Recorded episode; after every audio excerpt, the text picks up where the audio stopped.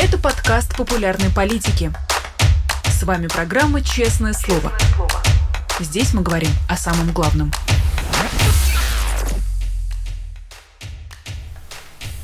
Привет, друзья! В Москве 11 часов утра. Вы смотрите «Честное слово» на канале «Популярная политика». Меня зовут Ирина Алиман. Как обычно, призываю вас ставить лайки, писать комментарии в чате, поддерживать нас на Патреоне, либо становясь спонсором нашего канала на Ютубе. Ну и, конечно, это спонсорство, если вы уже спонсор, например, можно дарить другим нашим зрителям.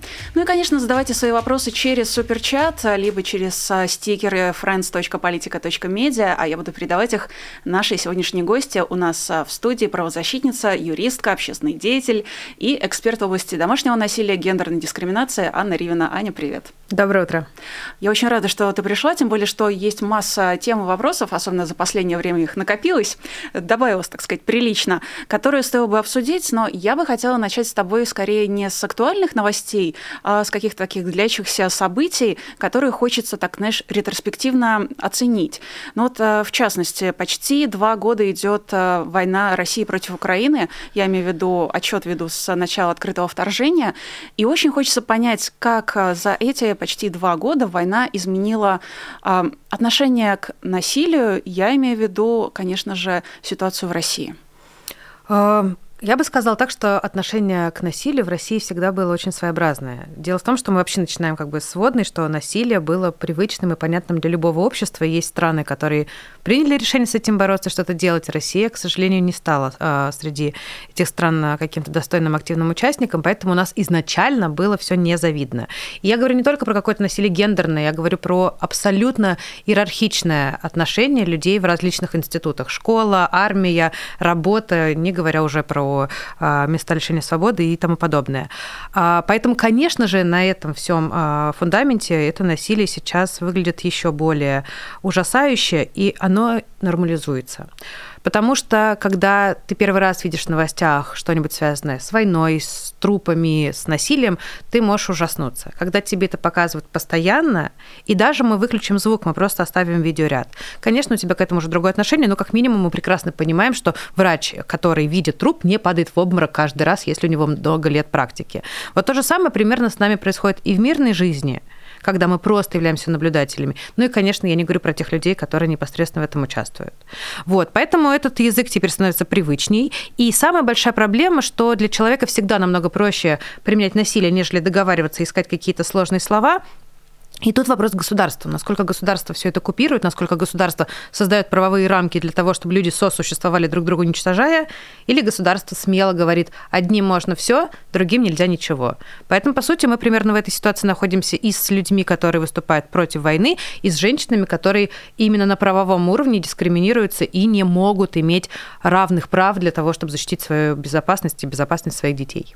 Ну, вообще, надо сказать, что мы с тобой уже как-то поднимали э, эту тему насилия в семьях в том числе, числе, а, когда я делала проект а, про а, насилие в Кавказских республиках, мы с тобой тогда обсуждали, не все вошло в фильм, все-таки хронометраж, но мы с тобой тогда обсуждали тот факт, что все-таки государство потворствует, явно потворствует этой ситуации распространения насилия в семьях, как минимум не препятствуя. Ну, тут и закон о профилактике семейно-домашнего насилия, который так и не был внесен, не говоря уже о том, чтобы был принят. И ты не единожды высказывала в своих интервью мысль о том, что государство государство и а, семья, в которых есть а, абьюзер, например, а, который просто есть это самое насилие, они выступают таким своеобразным тандемом.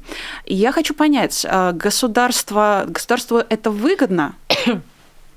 Ну, я бы сказала так, что если бы государству это было невыгодно, просто самый очевидный ответ, то государство бы с этим что-то делало. Другой вопрос, может ли государству это быть все равно, и тогда оно с ним ничего не делает? Тоже, скорее всего, нет, потому что были времена, еще я, например, скажу, до выхода России из Совета Европы, когда так или иначе все-таки мы пытались на международной арене быть какими-то там равными, достойными участниками этого международного сообщества. Тогда тоже были попытки сделать хотя бы рамочный закон, хотя бы декларировать, вот мы против насилия. Но нет, мы сейчас видим, что это действительно выгодно. Почему? Потому что это максимально используется во всей этой консервативной риторике по, про традиционные ценности, а главное, чем удобно вот это вот отношение. Оно совершенно спокойно дает возможность у одних голос забрать, а другим приписать абсолютную правоту за любое поведение. И поскольку, если мы спустимся на такой э, уровень физических лиц, да, и сравним общение российского государства с российским обществом, у нас абсолютно та же история, что государство таким образом хочет зафиксировать право делать все, что угодно, не спрашивая, не договариваясь, и наказать всех нелояльных. Поэтому, конечно же, на микроуровне эта система, она с точки зрения принципов взглядов фиксируется, и потом уже можно жить. Почему? Потому что если, например, у тебя дома э, растет ребенок, который в соответствии с семейным кодексом Российской Федерации имеет право на выражение мнения, и ты не можешь дать ему затрещину или не можешь сказать ему, что э, твое мнение никто не спрашивал, то вырастает человек, который считает, что у него есть право участвовать в выборах, у него есть право пойти в суд, сказать, вы не имеете права, так не должно быть. Можно прийти и сказать, моя мама ведет себя неправильно, это неподобающе, или мой папа ведет себя отвратительно. И тогда получается, что вырастают люди, которые приходят к разным органам власти и говорят, вы не имеете права, мы хотим жить по-другому, мы хотим э, себя чувствовать по-другому, мы знаем, что у нас есть права, которые написаны на бумаге, и они не пустой звук. Но когда тебе каждый раз демонстрируют, что все, что написано, можно совершенно спокойно игнорировать, то тогда у тебя получается очень цельная система. Опять-таки, давай не будем забывать, что, э, сколько раз уже это сказано, что сейчас, когда я уже даже не знаю, это, наверное, уже не, нельзя назвать бешеным принтером, что было 10 лет назад. Это уже какая-то просто а, абсурдная машина по разработке разных законов, которые намеренно направлены на ухудшение жизни. Мы же прекрасно понимаем, что эти люди эти законы пишут не для себя. Они мало предполагают, а, маловероятно, что они полагают, а, возможно для себя жить по этим законам, как минимум, если мы возьмем там тот же закон про, точнее, не закон, а решение про ЛГБТ-экстремизм. Поэтому, конечно же, это все звенья одной цепи. И даже если не искать каких-то таких очень вводных, сложных, каких-то конспирологических взглядов, мы просто понимаем, насколько сейчас отличается риторика касательно семейной политики и как ее пытаются искусственно навязать как какую-то такую связующую идеологическую рамку. Конечно, это не получается, но тем не менее всех, кто э, туда не помещается, их можно смело наказывать или порицать. А у тебя есть объяснение того, почему именно сейчас а, государство или церковь, например, а, взялись э, насаждать те самые традиционные ультраконсервативные ценности, буквально возвращать домострой и щедро одаривать нас той самой риторикой? Здесь есть два момента, я бы их разделила. Первый момент очень важный, который нужно помнить, что это не новый разговор. Этот разговор идет очень давно, и я помню прекрасно, когда только еще Милов, э, о господи, пардон, Милонов, Милонов, да. э, Милонов э, инициировал законопроект на уровне, федера... Э, на уровне Санкт-Петербурга, и, и помню, когда собирались разные представительницы, представители ЛГБТ-сообщества, говорили, что это ужасно, и когда он превратился в федеральный закон, Лена Костюченко писала, что как бы, ребята, проблемы начинаются еще тут. Это было 10 лет назад. Но всем казалось, что как бы это нас не касается, это где-то там. Поэтому именно тогда начали э, в речах использовать вот эти скрепы, именно тогда начали использовать традиционные ценности, и тогда получалось, что, в общем-то, у этого мнения еще была какая-то другая противоположная точка зрения, так или иначе. Я даже не могу сказать, что это всегда была имитация дискуссий. Порой действительно мы, как общественные организации, очень агрессивно спорили с другими организациями. Например, есть такая а, легендарная организация «Иван Чай», которую возглавляет Эвелина Жгутова. Сейчас их хотят признать то ли тоже экстремистами, то ли кем-то еще. Они очень возмущены, уверены, что мы сидим, видимо, из Литвы и делаем все возможное, чтобы их так признали. Но, видимо, они настолько ведут себя уже неадекватно, что даже государство не хочет себя с, ним, с ними как-то ассоциировать. Так вот, эта дискуссия была, но хотя бы она была за мнение вот этих вот людей, которые не разбираются в вопросе, они могли смотреть на наши дискуссии и понимать, с кем они хотят. С теми людьми, которые считают, что там насаждать осуждаем а, правила и порядок силы, или когда мы говорили про то, что любовь, взаимоподдержка и уважение как-то тоже а, очень даже себе рабочие а, механизмы. Так вот, не новый разговор. Просто тогда было какое-то сопротивление, и тогда те люди, которые были во власти и не были откровенными кровопийцами, и это было не наказуемо, тоже говорили о том, что, в общем-то, ну, Зачем нам это, если у нас в Конституции как минимум прописано какие-то здравые мысли? Опять-таки, я вспомню, э, напомню точнее, что э, бывшая министра здравоохранения Голикова очень активно выступала против того, чтобы аборты хоть как-то были выведены либо из ОМС, либо чтобы они как-то были ограничены. Потому что когда ты работаешь в системе, где за этим не гоняются, и ты можешь себе позволить, на твой взгляд, здравое экспертное мнение, ты говоришь, что этого делать нельзя, потому что есть конкретные причины. Что мы имеем в итоге? Мы имеем, что те люди, которые выступали вот этим вот вторым или оппозиционным мнением, либо не могут высказываться, либо не в России. И мы видим, что люди, которые в системе были за более-менее здравые, сейчас приняли для себя решение по э, сохранению своей безопасности, а это именно говорить в унисон с какими-то такими общими вещами. Поэтому у нас на сцену вышло одиозное меньшинство, которое вот просто выпрыгивает из штанов, чтобы всем доказать, что их очень много, что их очень много, что они представляют всю страну, что каждый человек в стране так и думает, и те люди, которые боятся а, лишний раз показать свою нелояльность, которые боятся лишний раз оказаться ненужными в этой системе, зная, что, в общем-то, за пределами России у них тоже не все завидно, они будут всячески поддерживать вот этот вот э, дискурс, который сейчас абсолютно не искусственный, который, повторюсь, создавался очень-очень-очень много лет. И еще есть очень интересная мысль, я не могу ее подтвердить, но тем не менее, мне кажется, она разумной, а, что есть у нас ряд э, государственных деятелей, которые могут отличиться по военной тематике рассказать, как там, я не знаю, Искандер, что-то еще. И есть ряд, э, ряд людей, которые никак не связаны с военной тематикой, но им тоже нужно, чтобы их заметили. Они чтобы тоже хотят, чтобы их цитировали, что Владимир Владимирович Путин сказал, вот это надежный человек у меня в команде. И вот они сидят и думают, что еще, что еще. Если ты будешь ходить и каждый раз говорить, ну давайте не будем запрещать людям дышать воздухом, ну, в общем, мало на тебя кто внимание обратит. А если ты придумаешь что-нибудь такое эдакое, а еще желательно общественную дискуссию на пару недель, а еще желательно, чтобы это теперь соответствовало новой конституции, где всячески тебе предлагают традиционные ценности соблюдать, ну, в общем-то, добро пожаловать в клуб. Ну вот этот тезис, мне кажется, абсолютно подходит э, к ситуациям, которые мы видели пару-тройку недель назад, э, когда предлагалось э, женщинам, собственно, сразу рожать после школы, а не ходить учиться, потому что образование высшее только портит. Тем более, что эта дискуссия никак не расширилась и не продвинулась, к счастью. Но теперь хотя бы, я с тобой согласна в этом смысле, теперь хотя бы понятно, чем это было вызвано.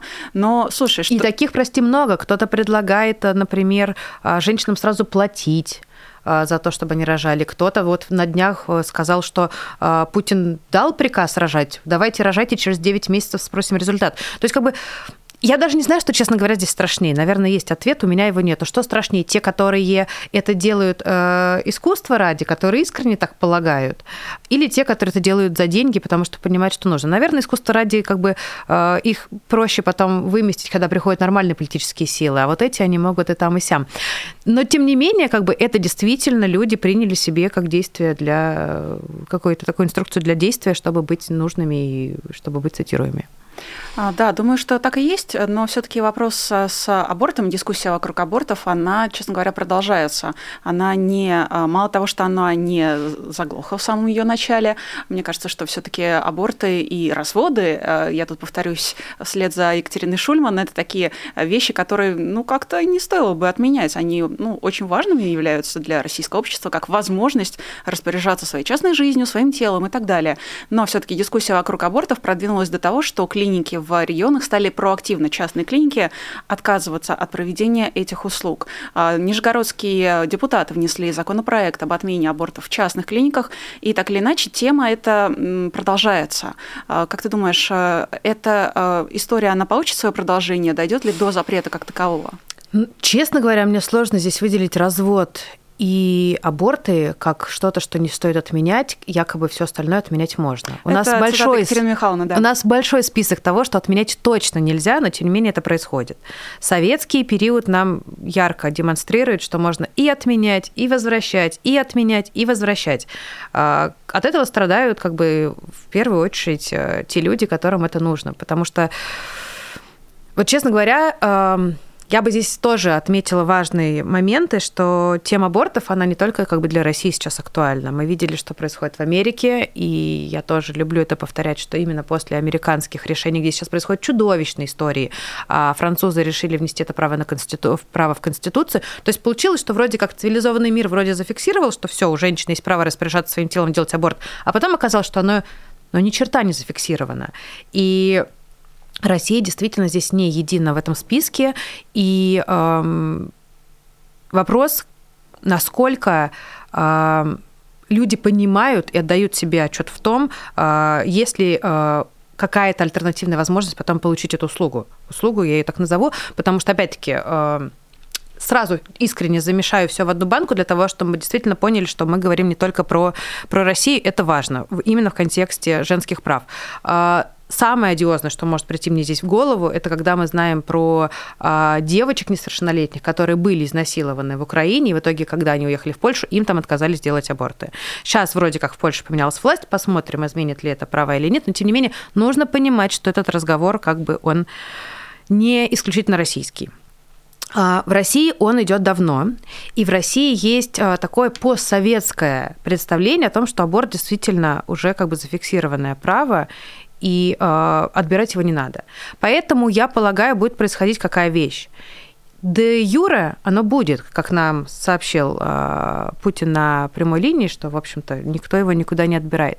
Но, тем не менее, придумывается огромное количество препятствий для того, чтобы на практике это было сделано либо в несоответствии с медицинскими стандартами, либо с а, какой-то безумной наценкой, либо, опять-таки, у меня есть прекрасная коллега Мария Давтян, адвокат, которая ведущая по теме домашнего насилия, ее мысль тоже очень здравая, что кто может быть выгодоприобретателем в этом случае, если мы говорим только про запрет в частных клиниках. Возможно, это опция для того, чтобы в государственных клиниках были платные аборты, потому что у тебя получается безумная очередь на бесплатную услугу, у тебя часики тикают, ты не можешь это сделать, поэтому ты идешь и наполняешь как бы э, госбюджет, по сути. Точнее, э, начинаешь госучреждение э, спонсировать самостоятельно, потому что, по сути, это может быть просто уничтожение конкурентов на этом рынке. Тоже не будем исключать.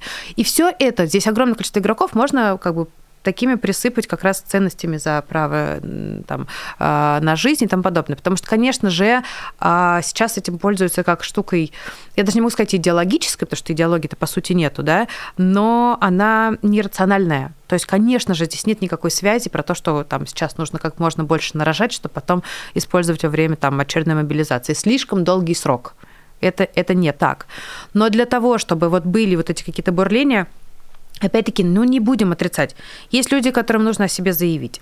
Есть какая-то надобность так или иначе отвлечь повестку в какое-то другое место, чтобы все из-за этого переживали.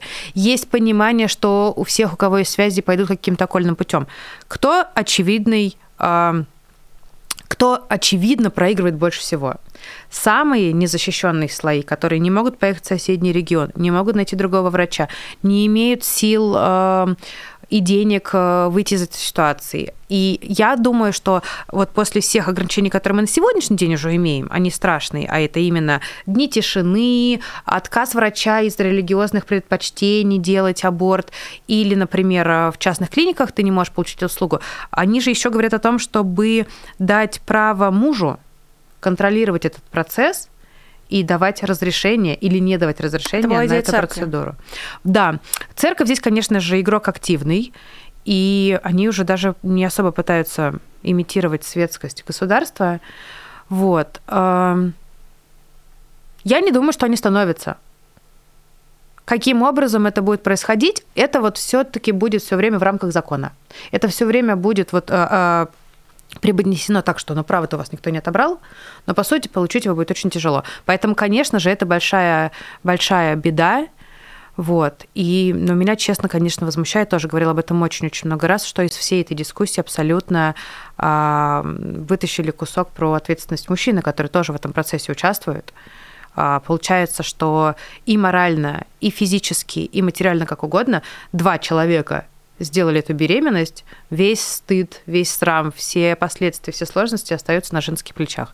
И это поразительно. И вот э, к чему я начала про то, что это не российский разговор, а международный, про то, что меня безумно а, возмущает, что все говорят про следствие, а не про причину. Все говорят, а что уже делать с этим абортом, что делать с этой а, нежелательной беременностью, что делать с этим правом на аборт но тем не менее абсолютно выключается из разговора. Профилактика, а абсолютно выключается из разговора бесплатная доступная контрацепция, абсолютно исключается из этого разговора планирование семьи и уважительное отношение к правам и тех и других людей для того, чтобы эту беременность планировать.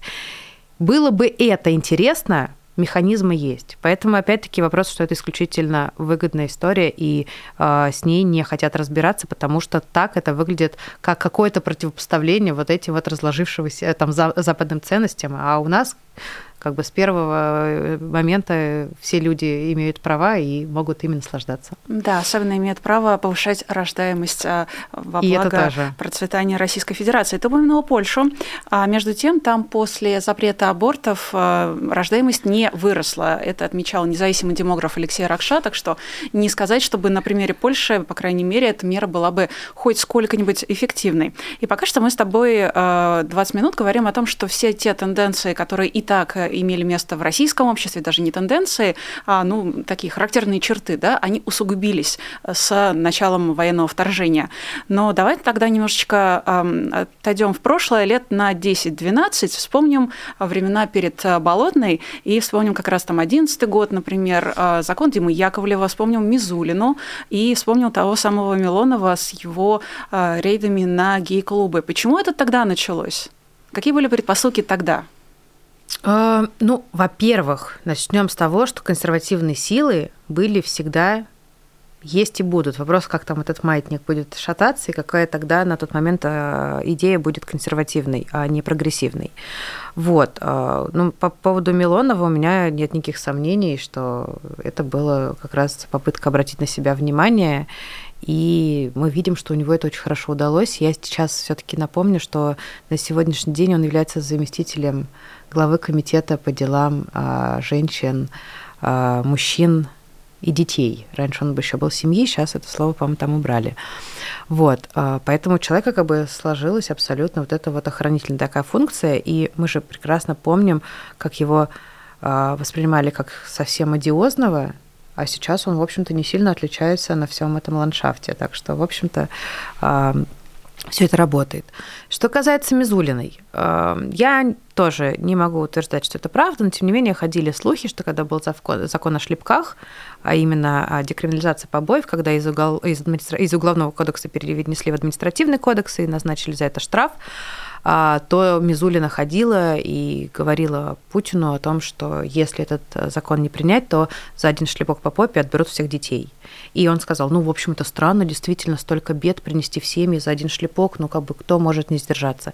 И я думаю, что они зачастую и сами в это верят. То есть как бы э, нет такого, что как бы какие-то люди там эту роль отыгрывают. Нет, есть люди, которые действительно считают, что, ну как это, если не бить, то нормальным человеком не вырастет. Если не наказывать как-то с применением физической силы или не, использ- не использовать а, страх в семье, то что, что получится? Никаких границ не будет у человека, все это будет во вред. Вот, поэтому а, там есть те, которые искренне имеют эти взгляды, искренне а, тянут это через годы. Потому что, опять-таки, это же тоже смешной момент, который любят все время вспоминать, да, про прошлое Яровой и Мизулиной э, из «Яблока». А Мизулина, она э, как бы не противоречит себе на протяжении долгих лет. У нее нет такого, что сегодня я э, там в семейной тематике, а завтра я там в какой-нибудь совершенно другой. Вот. А есть и люди, которые вот именно понимают, что сегодня выгодно это, я там, завтра выгодно это, я там. Поэтому в силу возраста, в силу каких-то других причин можно искренне, э, искренне э, придерживаться взглядов. Я помню, какое-то количество лет назад было интервью у Познера на Первом канале, и там была вот женщина, которая тоже очень-очень активно высказывалась за все эти традиционные ценности, за все эти скрепы, за все эти против абортов, против закона домашнего насилия. И сейчас мне вылетело с головы, сейчас скажу, кто. И под конец, когда они уже разговаривали, как-то зашла тема на аборты, и она сказала, что ей пришлось делать аборт в какой-то своей юности, она заплакала. То есть это прям было вот такая вот ее личная боль, и поэтому она, как бы, может быть, считает, что действительно никто не должен это проходить. Но, повторюсь, давайте тогда работать не со следствием, чтобы плакать там через 200 лет у Познера в студии, а сделаем так, чтобы не надо было оказаться в этой ситуации и дать всем девочкам как раз возможность самим принимать решения, и мальчикам тоже. А, поэтому не, не везде там есть лицемерие, но когда, конечно, градус повышается, когда становится, что это э, такая уже часть э, концепции, то появляется намного больше активных игроков. Ну, то есть получается, что Мизулина и Милонов, которых мы теперь знаем как таких охранителей охранителей, они как раз классический пример, э, с одной стороны, идейности и полезного идиотизма, я имею в виду Мизулину, и вот э, такого лицемерия в попытке привлечь к себе внимание, попытке там, цити- повысить свою цитируемость, я имею в виду Милонова, но я в том числе под звездочкой укажу, что он вполне может верить в то, что он делает. Да, абсолютно так, потому что, опять-таки, сейчас в контексте всех этих разговоров про аборты и про разное там а, отношение к женщинам, я все время напоминаю про закон 2003-2004 а, года, законопроект а, о гендерном равенстве, который предлагал Вячеслав Володин. И он всячески в это верил, и потом я нашла в ведомостях заметку 2017 года, где цитата Володина я не откажусь от защиты прав женщин, или Володя не откажется от защиты прав женщин, что-то такое. То есть как бы тогда было модно это. Вот Володин, он прекрасный пример того, что куда ветер, туда и он. Не все такие. Есть кто-то, кто и через 10 лет, когда, например, например, примут закон против домашнего насилия, буду в это верить каждый год, этот человек все равно будет приходить и говорить, это лишнее, это неправильно. И окей. По сути, по сути, ну, для того, чтобы этот маятник был, чтобы весы работали, чтобы Фемида там, да, с закрытыми глазами что-то делала, должны быть разные точки зрения. Но человек, который принимает решение, в итоге, как это будет, должен взвешивать и те, и другие аргументы и находить какой-то а, компромисс. Потому что как выглядит сейчас? Когда выступают люди, скажем так, с прогрессивными, на мой взгляд, прогрессивными взглядами касательно семьи, касательно того, как строить отношения, как рожать детей и тому подобное, они говорят о том, что мы хотим жить свободней, но вас мы не обязываем жить свободней. А когда приходят консерваторы и агрессивные консерваторы, они говорят, вы живете плохо, и мы вам запретим жить плохо. То есть это абсолютно разные вещи. Когда вот выходит какой-нибудь Певцов и начинает там э, в своей манере говорить что-то про аборт и тому подобное, хочется спросить, но если ты хочешь не делать аборты, не делай аборты, рожай сколько угодно. Речь же только о том, что у этих людей сейчас в руках власть для того, чтобы принимать эти запреты для десятков миллионов э, людей в нашей стране. А, к теме войны хочу вернуться. Я понимаю прекрасно, что а, тема посттравматического стрессового расстройства лучше всего, особенно военного, лучше всего изучена в США и лучше всего профилактируется и лечится именно в США. В России таких программ нет, несмотря на то, что были и война в Афганистане, и были а, войны в Чечне, и как минимум это явление можно было бы изучить. Ну, то есть э, этим с, с момента, как эти войны закончились, прошло уже э, немало лет, не одно десятилетие, явления можно было бы изучить, какие-то программы можно было бы предложить. А, каким образом сейчас можно помогать или можно будет помогать э, людям, которые, во-первых, пострадают от насилия бывших военных или там бывших мобилизованных, ну и уж тем более от бывших ЧВКшников, и как можно будет впоследствии работать с людьми, которые после войны стали стали акторами насилия? Это опять-таки хорошая тема, что можно было бы это изучить. И вот мне сразу хочется спросить, а сколько еще у нас вопросов, которые тоже можно, можно было бы изучить, изучить, потому что у нас нет какого-то такого азиса, где все хорошо, а вокруг все плохо. И в силу того, что мы по определенным а, по большинству вопросов, как, как минимум в контексте а, прав человека отстаем, то нам даже не нужно изобретать велосипед. Нам уже можно брать какие-то механизмы, понимать, здесь не очень хорошо, здесь отлично, берем, не берем. Как, по поводу ПТСР тоже тема большая. Почему? Потому что как-то раз у меня а, было какое-то интервью для BBC, где тоже очень активно связали тему ПТСР со всеми военными, и ко мне пришла моя подруга и очень эмоционально мне сказала, насколько это неправильно. Это неправильно. И я вот тоже постоянно теперь это повторяю. ПТСР – это диагноз, который ставит психиатр. Не у всех людей, которые участвуют в военных действиях, это есть. У большого количества людей, которые живут в мирное время, есть ПТСР по разным причинам, и они совершенно из-за этого не повышают вероятность применения насилия. Поэтому нам нужно развести в разные стороны. Придет огромное количество людей, у которых будут разные последствия для психики. ПТСР у них будет только в том случае, если он будет диагностирован и его поставит психиатр. До этого будут домыслы. Потому что, с одной стороны, конечно же, мы понимаем, что все эти люди не пройдут медицинское освидетельствование, с другой стороны, у нас есть очень большая проблема, когда человек абсолютно в своем разуме творит страшные дела, общество сразу вешает на него клеймо больной, и вроде как все, вопросов нету как, например, было там, я не знаю, с мужем Риты Грачевой, который руки отрубил. Большинство людей, которые совершают такие страшные преступления в адрес своих близких, полностью отдают себе отчет в том, что происходит. Поэтому вот как бы здесь очень важно понимать, что не все придут с ПТСР. Во-вторых, не все придут с ПТСРом, еще многие в Украине тоже испытывают чудовищные сейчас а, условия, чудовищный стресс для организма, и если мы посмотрим на все эти исследования, то, к большому сожалению, есть факт. Насилие растет и в военных обществах, и поствоенных обществах для обеих сторон. Поэтому вопрос, э, что Украина уже имеет намного более э, прогрессивные механизмы международные для того, чтобы с этой проблемой работать, и имеет намного больше возможности признавать эту проблему, потому что меня это потрясло, и я тоже повторюсь об этом в очередной раз, когда после антитеррористической операции в Украине был рост насилия, который зафиксировали правозащитные организации, феминистки и тому подобное, была дискуссия, а можем ли позволить мы об этом говорить, или это наши парни нас защищали, героям все можно.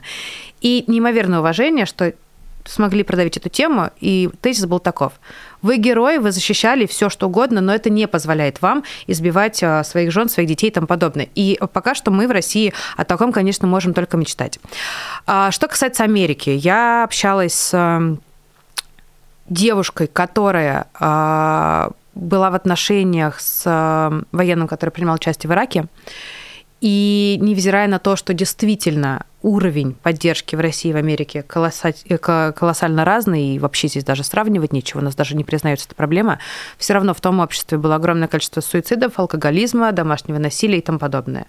Даже в тех странах, где есть не знаю, насколько доступная, но тем не менее есть эта помощь, все равно большая проблема.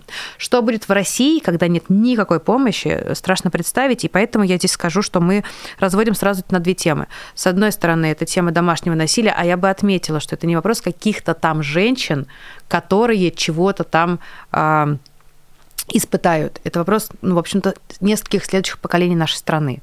Когда это будут видеть дети, когда это будет системным явлением, когда это опять будет нормализовано и будет вездесуще. Поэтому, с одной стороны, мы говорим про домашнее насилие, что мы не можем помочь пострадавшим, если мы не работаем с теми, кто насилие применяет. А с другой стороны, отдельно мы говорим непосредственно про этих мужчин, которые тоже столкнулись с разными препятствиями в своей жизни, которые совершенно не знают, как себя вернуть в нормальную жизнь, и, в общем-то, государство всячески из войны в войну в России дает понять, что им совершенно все равно на то, что с этими людьми будет дальше. Поэтому, если на Соловки не увезли без руки, без ноги, уже скажи спасибо. Но, конечно же, это будет, это будет чудовищно, и мы, мы все это увидим. У нас нет возможности этого не увидеть. Другой вопрос, как быстро или не быстро что-то изменится для того, чтобы, признав проблему, мы имели какие-то рецепты решения. Потому что пока что нет никаких задатков для того, чтобы это, это решалось. Ну, тогда закономерный вопрос, а что делать а, нашим зрителям, например, если они стали свидетелем насилия? Если они стали свидетелями насилия, э, нужно понять, что они как свидетели насилия хотят. Одно дело, если э, это ситуация, когда самим свидетелям нужна помощь, и это тоже очень большая проблема. А, самое лучшее, что можно сделать, это всегда дать возможность пострадавшим обратиться в профильные организации, где есть профильные юристы, психологи, которые действительно могут дать возможность а, получить профессиональную поддержку и просто справиться с этой задачей. Другая тема отдельная – это то, что э, огромное количество насилия происходит именно потому, что люди проходят мимо, не обращают на это внимания и, в общем-то, таким образом нормализуют. Неважно, это будет насилие к несовершеннолетнему или это будет насилие к совершеннолетнему э, человеку. Во-первых, если мы возьмем Семейный кодекс Российской Федерации, у нас мало кто знает, но по закону, если э, организация или любой человек в России увидел ненадлежащее э, поведение по отношению к ребенку, которое может быть опасным, он обязан об этом сообщить. Здесь, конечно, возникает дилемма, что страшнее, чтобы ребенка били дома годами или чтобы его над ним издевали в детском доме. Каждый сам себе отвечает на этот вопрос, но тем не менее у нас зафиксировано, что мимо проходить нельзя. И я не призываю идти в органы опеки, например, если нету какого-то действительно страшного насилия, но даже не пройти мимо и показать, что вы это заметили, это уже совершенно другая реакция. Даже э, пройдя мимо, э, отметить, что вы остановились и вы смотрите на это, и вы не одобряете это, совсем другая реакция. Очень важно, если вы видите, что такое происходит по отношению к совершеннолетнему человеку, не говорить тому, кто насилие применяет, эй, что ты делаешь, какой ты там негодяй, какой ты плохой, а просто спросить у пострадавшего, у пострадавшего, можете ли вы как-то помочь. То есть вы уже тем самым показываете, что вы тоже есть, вы тоже это видите, вы в этом участвуете, И действительно, из-за этого у многих людей, которые понимают, что есть вот эти третьи глаза, руки опускаются. И, в общем-то, они не приводит к таким страшным последствиям. Ну, тогда хочется верить, что таких неравнодушных людей а, будет все больше и больше, потому что а, тенденция к росту насилия, она очевидна. То есть случаев насилия будет больше, просто хотелось бы, чтобы а, были те, кто понимает, что они могут на это повлиять, и от них что-то зависит. Здесь очень важно оценивать тоже свою собственную безопасность, потому что очень хорошо быть таким э, героем, э, который всех спасет. Но вот у меня, к сожалению, у близкого приятеля эм, год назад была ситуация, когда он вступился за девушку в центре Москвы, и его чудовищно избили. У него там была куча пластин, куча там мест, где надо было все это восстанавливать. И понятный потом вопрос, побежит ли он спасать каждую девушку. Поэтому, конечно же, нужно оценивать свои силы и не обязательно самому бежать и как бы во все это вписываться, но тем не менее просто пройти мимо и показать, а, что вы это видите, это действительно уже как бы первая стадия. Там, потом можно вызвать полицию, непонятно, приедет она, не приедет, но тем не менее все это нужно фиксировать. А, один из ключевых, э, например, э, девизов и миссий организации, которая возглавляет насилие нет, а это делать насилие видимым. И здесь тоже нужно понимать, что насилие очень сильно любит тишину. Поэтому вот просто пройти, просто дать понять, что это ненормально, это уже большое, а, большое влияние имеет. Но тем не менее, я бы отметила, что сейчас действительно большое количество людей будут злоупотреблять этим насилием. И нужно быть очень аккуратными, когда вы понимаете, готовы ли вы самостоятельно там а, за того или иного человека постоять. И здесь тоже важно понимать очень а, такую психологическую особенность, что зачастую, если, например, мужчина будет избивать свою женщину, и придет какой-то другой мужчина и будет лезть с кулаками, то эта женщина с разрушенной самооценкой, с видоизмененным сознанием и представлением о том, кто прав, кто виноват, будет еще защищать своего мужчину, который обижает. Поэтому очень важно здесь действительно э, спросить, нужна ли ей помощь, и как можно скорее передать ее в руки профессионалов. Не придет она за помощью, это уже будет ее выбор, но тем не менее показывать, что выход есть. Но причем, когда ты говоришь о профессионалах, я полагаю, ты не имеешь в виду полицейских, поскольку у нас особо нет сведений о том, что они умеют работать с жертвами домашнего насилия. Более того, чаще всего они игнорируют такие звонки и просто не приезжают. Вот у нас зрительница в чате пишет, что а, в маленьком городишке на Урале есть только полиция, которая не выезжает на звонок а, о насилии, и нет профильных организаций, и писать письма остается являются только далеким правозащитником. А, с 1 июня этого года насилию нет работает на всю страну. Совершенно неважно, из какого города обращается человек, мы готовы предоставлять психологическую и юридическую помощь для того, чтобы хоть как-то намечать, как из ситуации выходить. Кроме того, у нас есть а, на сайте список всех организаций по стране, можно найти ближайшую для того, чтобы добраться физически. А, в-третьих, Очевидно, что полицейских нужно обучать для того, чтобы они тоже могли с этой темой работать. Вот, например, недавно появилась новость, что а, летом в Казахстане открыли полицейское отделение, в котором работают только женщины. И это крутой пример. На самом деле, чтобы прям только женщины работали, я таких э, других историй не знаю. Обычно, если мы говорим про вот такое э, комплексное законодательство против домашнего насилия, говорится о том, что в отделениях полиции должны быть женщины, которые знают психологические аспекты насилия, знают, что такое цикл насилия, знают, почему уходят, возвращаются, уходят, возвращаются, и к ним тоже можно приходить. Например, в Украине есть и мобильные бригады для домашнего насилия, и опять-таки отделения, где есть вот именно специальные сотрудницы. А когда мы пытались многие годы работать, а у наших других коллег это удавалось делать десятилетиями, и мы работали с полицейскими, они говорили, что нам очень нужен этот закон, потому что мы сейчас действительно не имеем этих механизмов. Не все полицейские хотели бы очень помогать, но там было здравое число какое-то людей, которые понимают, что закона нет, а он нужен. Почему? Как минимум, если я сейчас не буду долго уходить в юридические тонкости, но на сегодняшний день нынешнее законодательство позволяет, а, когда а, заявление подано, на любой стадии его забирать, отдавать, забирать, отдавать, забирать, отдавать, потому что это частный порядок. Вот должен быть частно-публичный порядок, что если есть заявление, в том числе от третьих лиц, если, например, ты видишь, что избивают твою подругу, чтобы было потом должное расследование, чтобы не было потом пачками отказа в возбуждении уголовных дел. Все это решаемо. Для этого нужна просто политическая воля, всего лишь. Больше ничего. Вот. А, кроме того, не нужно забывать, что полицейские – это те самые представители нашего общества из абсолютно разных слоев нашего а, государства нашей страны, которые тоже зачастую считают, что, ну, как бы бьет сама виновата, э, которая считает, что, ну, как бы бронятся, значит, мирятся и тому подобное. Поэтому здесь сколько бы ни делали э, работы, какие-то некоммерческие инициативы и какие-то видные организации, пока у тебя нет вот этого просвещения на уровне страны, при поддержке страны на все институты, которые в это вовлечены, в том числе врачи, травмпункты, судьи, которые зачастую считают, что э, женщина приходит в суд не потому, что ее побили, а потому что она такая корыстная и хочет все деньги отсудить. Вот пока это не будет сделано, не будет построена система, чудо не случится. Но рецепт есть. А закон о профилактике семейного домашнего насилия, я тоже верю, что он будет принят. Я надеюсь, что это будет не в течение 10 лет, а вот я каждый год буду закадывать на самом деле, потому что э, для меня было шоком, когда семейное домашнее насилие было декриминализовано. В общем, если закон будет принят, это э, автоматически исправит систему? Это заставит ментов приезжать на вызовы? У нас есть огромное количество прекрасных в России законов, но они не делают жизнь прекрасной, потому что кроме принятия закона его еще нужно применять. Поэтому здесь как бы две яблоки, ой, две, две половинки одного яблока. А, есть страны, в которых законы были написаны, и их положили на полку. В Индии закон против насилия, в Китае закон против насилия. Только почему-то это не дошло до сознания а, того огромного населения, которое в этой стране живет, и до сих пор с удовольствием это насилие применяет.